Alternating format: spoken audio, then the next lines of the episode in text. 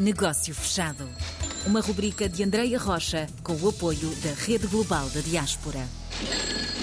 Hoje vamos ficar a conhecer o percurso, a vida e a marca criada a partir de Amsterdão. Acho eu que a Carolina está em Amsterdão, verdade? Olá, Carolina Mendonça, tudo bem? Olá, boa noite. Não é bem Amsterdão, é um município ao lado, se bem que a marca foi uh, criada em Amsterdão. Portanto, eu mudei-me há quatro anos de cidade, mas inicialmente ela foi registada em Amsterdão. Amsterdão. Portanto, não está totalmente, não está totalmente errado. Está ali um bocadinho assim ao lado.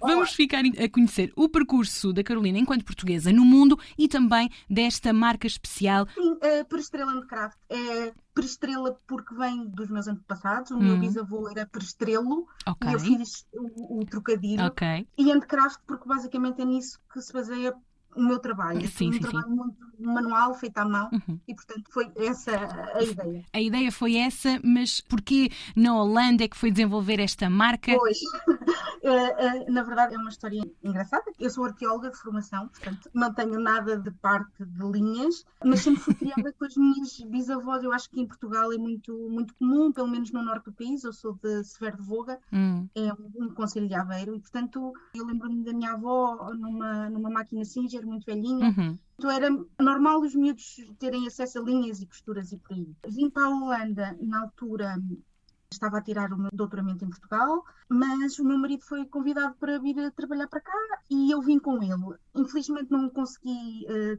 pedir transferência da minha bolsa de doutoramento e por cá fiquei e comecei a fazer umas pequenas coisas com a máquina de costura, até que um dia numa conversa com uma amiga, ela perguntou-me onde é que eu tinha comprado.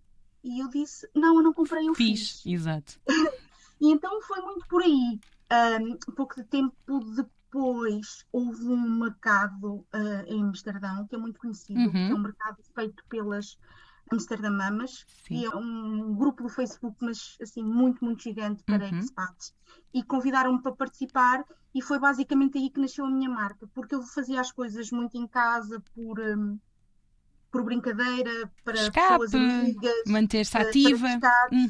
sim, para participar no mercado em si eu tinha que ter uma marca registada oficialmente e portanto aí é que fiz o meu processo de registro, mas aqui na Holanda é tudo muito fácil, foi só marcar um dia para lá ir, o senhor perguntou-me quanto é que eu esperava fazer num ano e portanto foi assim tudo muito, muito Pim, fácil, pum, pum. Fiz plano de negócios muito básico porque a minha marca era uma marca muito pequena na altura. E comecei por aí. O primeiro mercado foi uma loucura assim, que eu não esperava. Eu vendi praticamente tudo o que eu levei.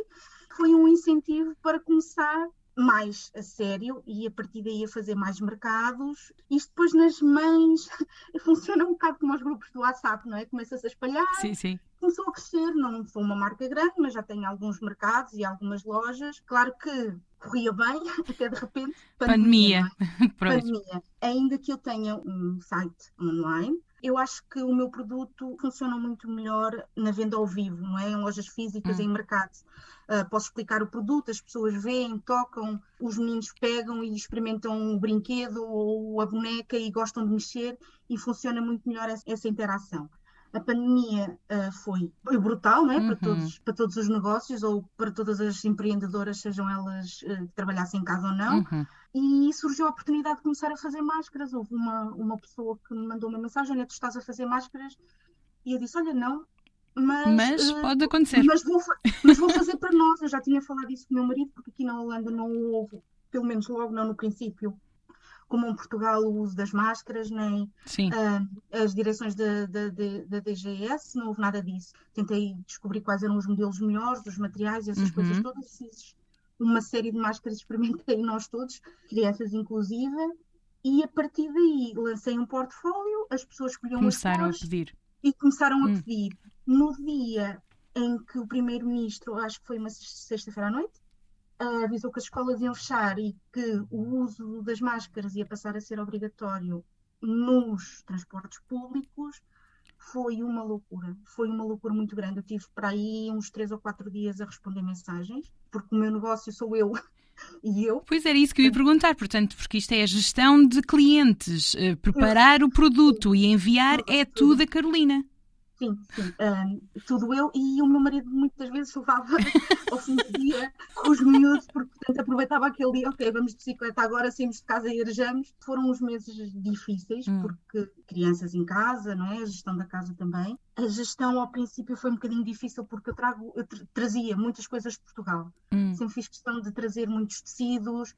Nós temos aquelas lojas tradicionais, sim, onde, se, sim, onde se encontra tudo uhum. a um preço fantástico, pelo menos comparado com aqui na Holanda. Para ter uma ideia, eu trazia tecidos de algodão, às vezes a custar, sei lá, na loucura, seis euros um metro. Tecidos uhum. bons de algodão. Sim, sim, sim. E aqui na altura estavam a custar quinze, dezasseis, um metro de elástico custava vinte cêntimos, passou a custar uh, quatro euros.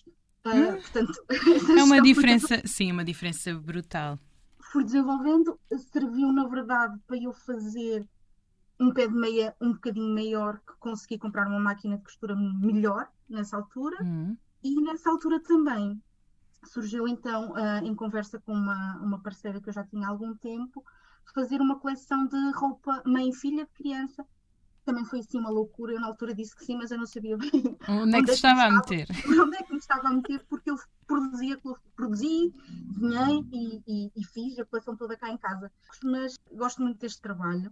Eu acho que nos esquecemos um bocadinho da qualidade das coisas feitas à mão. À mão. Uhum. E também aposto muito na sustentabilidade. A indústria, uhum. a indústria têxtil é uma das indústrias que mais polui com o fast fashion uhum. no mundo inteiro. E, portanto, quando lançamos esta coleção, eu e a minha colega, que é uma colega brasileira, tem uma loja em Amsterdão e, portanto, a coleção está à venda na, na loja dela. Uhum.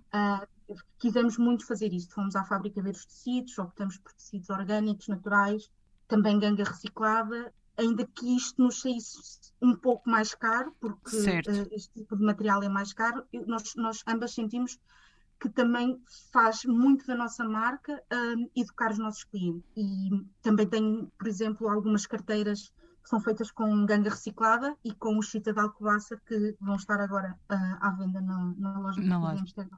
Okay. Porque também gosto muito de trazer um, o que é nosso.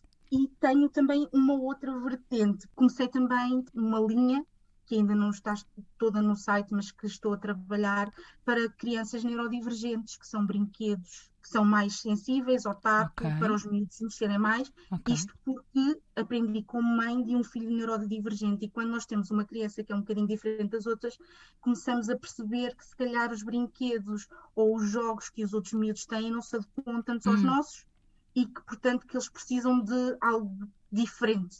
E, e adequada é, às reais necessidades deles no dia-a-dia. Uhum. Uhum. E nesta ligação ao nosso país, estando agora com esta apresentação à Rede Global, a possibilidade de fazer parceria é na procura de aumentar a capacidade ou de poder transpor para cá ou de fazer estas pontes com os materiais que precisa? Uh, bem, eu recentemente aceitei um convite da, da Marisa Monteiro e faço agora parte da Câmara de Comércio Países Baixos na Holanda. Ok. Um, E, portanto, também é uma oportunidade que se abre. Uhum. Um, ao princípio achei que não. Achei que não devia ir, que não fazia sentido. O meu negócio é uma coisa muito pequenina, comparado com negócios gigantes. Mas depois fiquei a pensar que, na verdade, até existe um volume muito grande de negócio de pequenas e... Uhum. Não são pequenas e médias, são pequenas e muito pequenas. Uh, sim, sim. Uh, pequenas empresas como eu, de mulheres, uh, mães, que estão em casa e que tentam, de alguma maneira...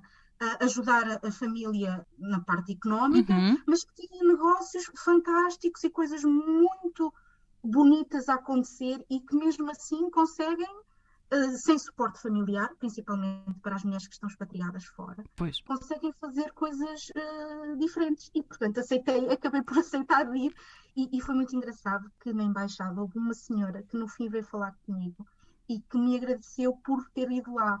Porque achava que normalmente eram só os homens que iam falar de grandes negócios e de grandes empresas uhum. e que ela não se sentia conectada com aquilo, mas que se sentiu conectada por mim, por uma história de uma mulher que veio para cá com um homem, não é? Portanto, e criar uma família cá e tentar fazer de uma coisa tão simples que é uma máquina de costura. E, na verdade, a minha primeira máquina de costura, vou ser completamente sincera, era uma máquina de costura do Lidl, que era muito velhinha e que a minha sogra me ofereceu para fazer, se não me engano, umas bainhas de uma... Pô, pequenos arranjos, não é? Exato. Portanto, exatamente. Portanto, são histórias engraçadas. e eu guardo com bastante carinho, e uma história de uma arqueóloga, não é? Era isso que eu ia dizer, da arqueologia para da arqueologia, a máquina, sim, que cria estas sensações para, sim, os mais novos e, e não só, Carolina. Sim. Antes de terminar, realmente passarmos os endereços para quem nos está a ouvir e poder ver agora então o seu site e as redes sociais. Ora bem, o meu site é perestrela handcraft tudo junto ponto com. Está em inglês, porque estamos na Holanda, não é? Falo ainda pouco, isto é uma das minhas vergonhas, falo ainda pouco holandês, uh, mas aqui na Holanda praticamente toda a gente fala inglês. Uhum. E lá vão encontrar as ligações para o Instagram e o Facebook. Ótimo. Ficamos aqui, conhecemos a história, o percurso, alguns dos produtos. Carolina, obrigada pela partilha. Obrigada, Andréia. Negócio fechado.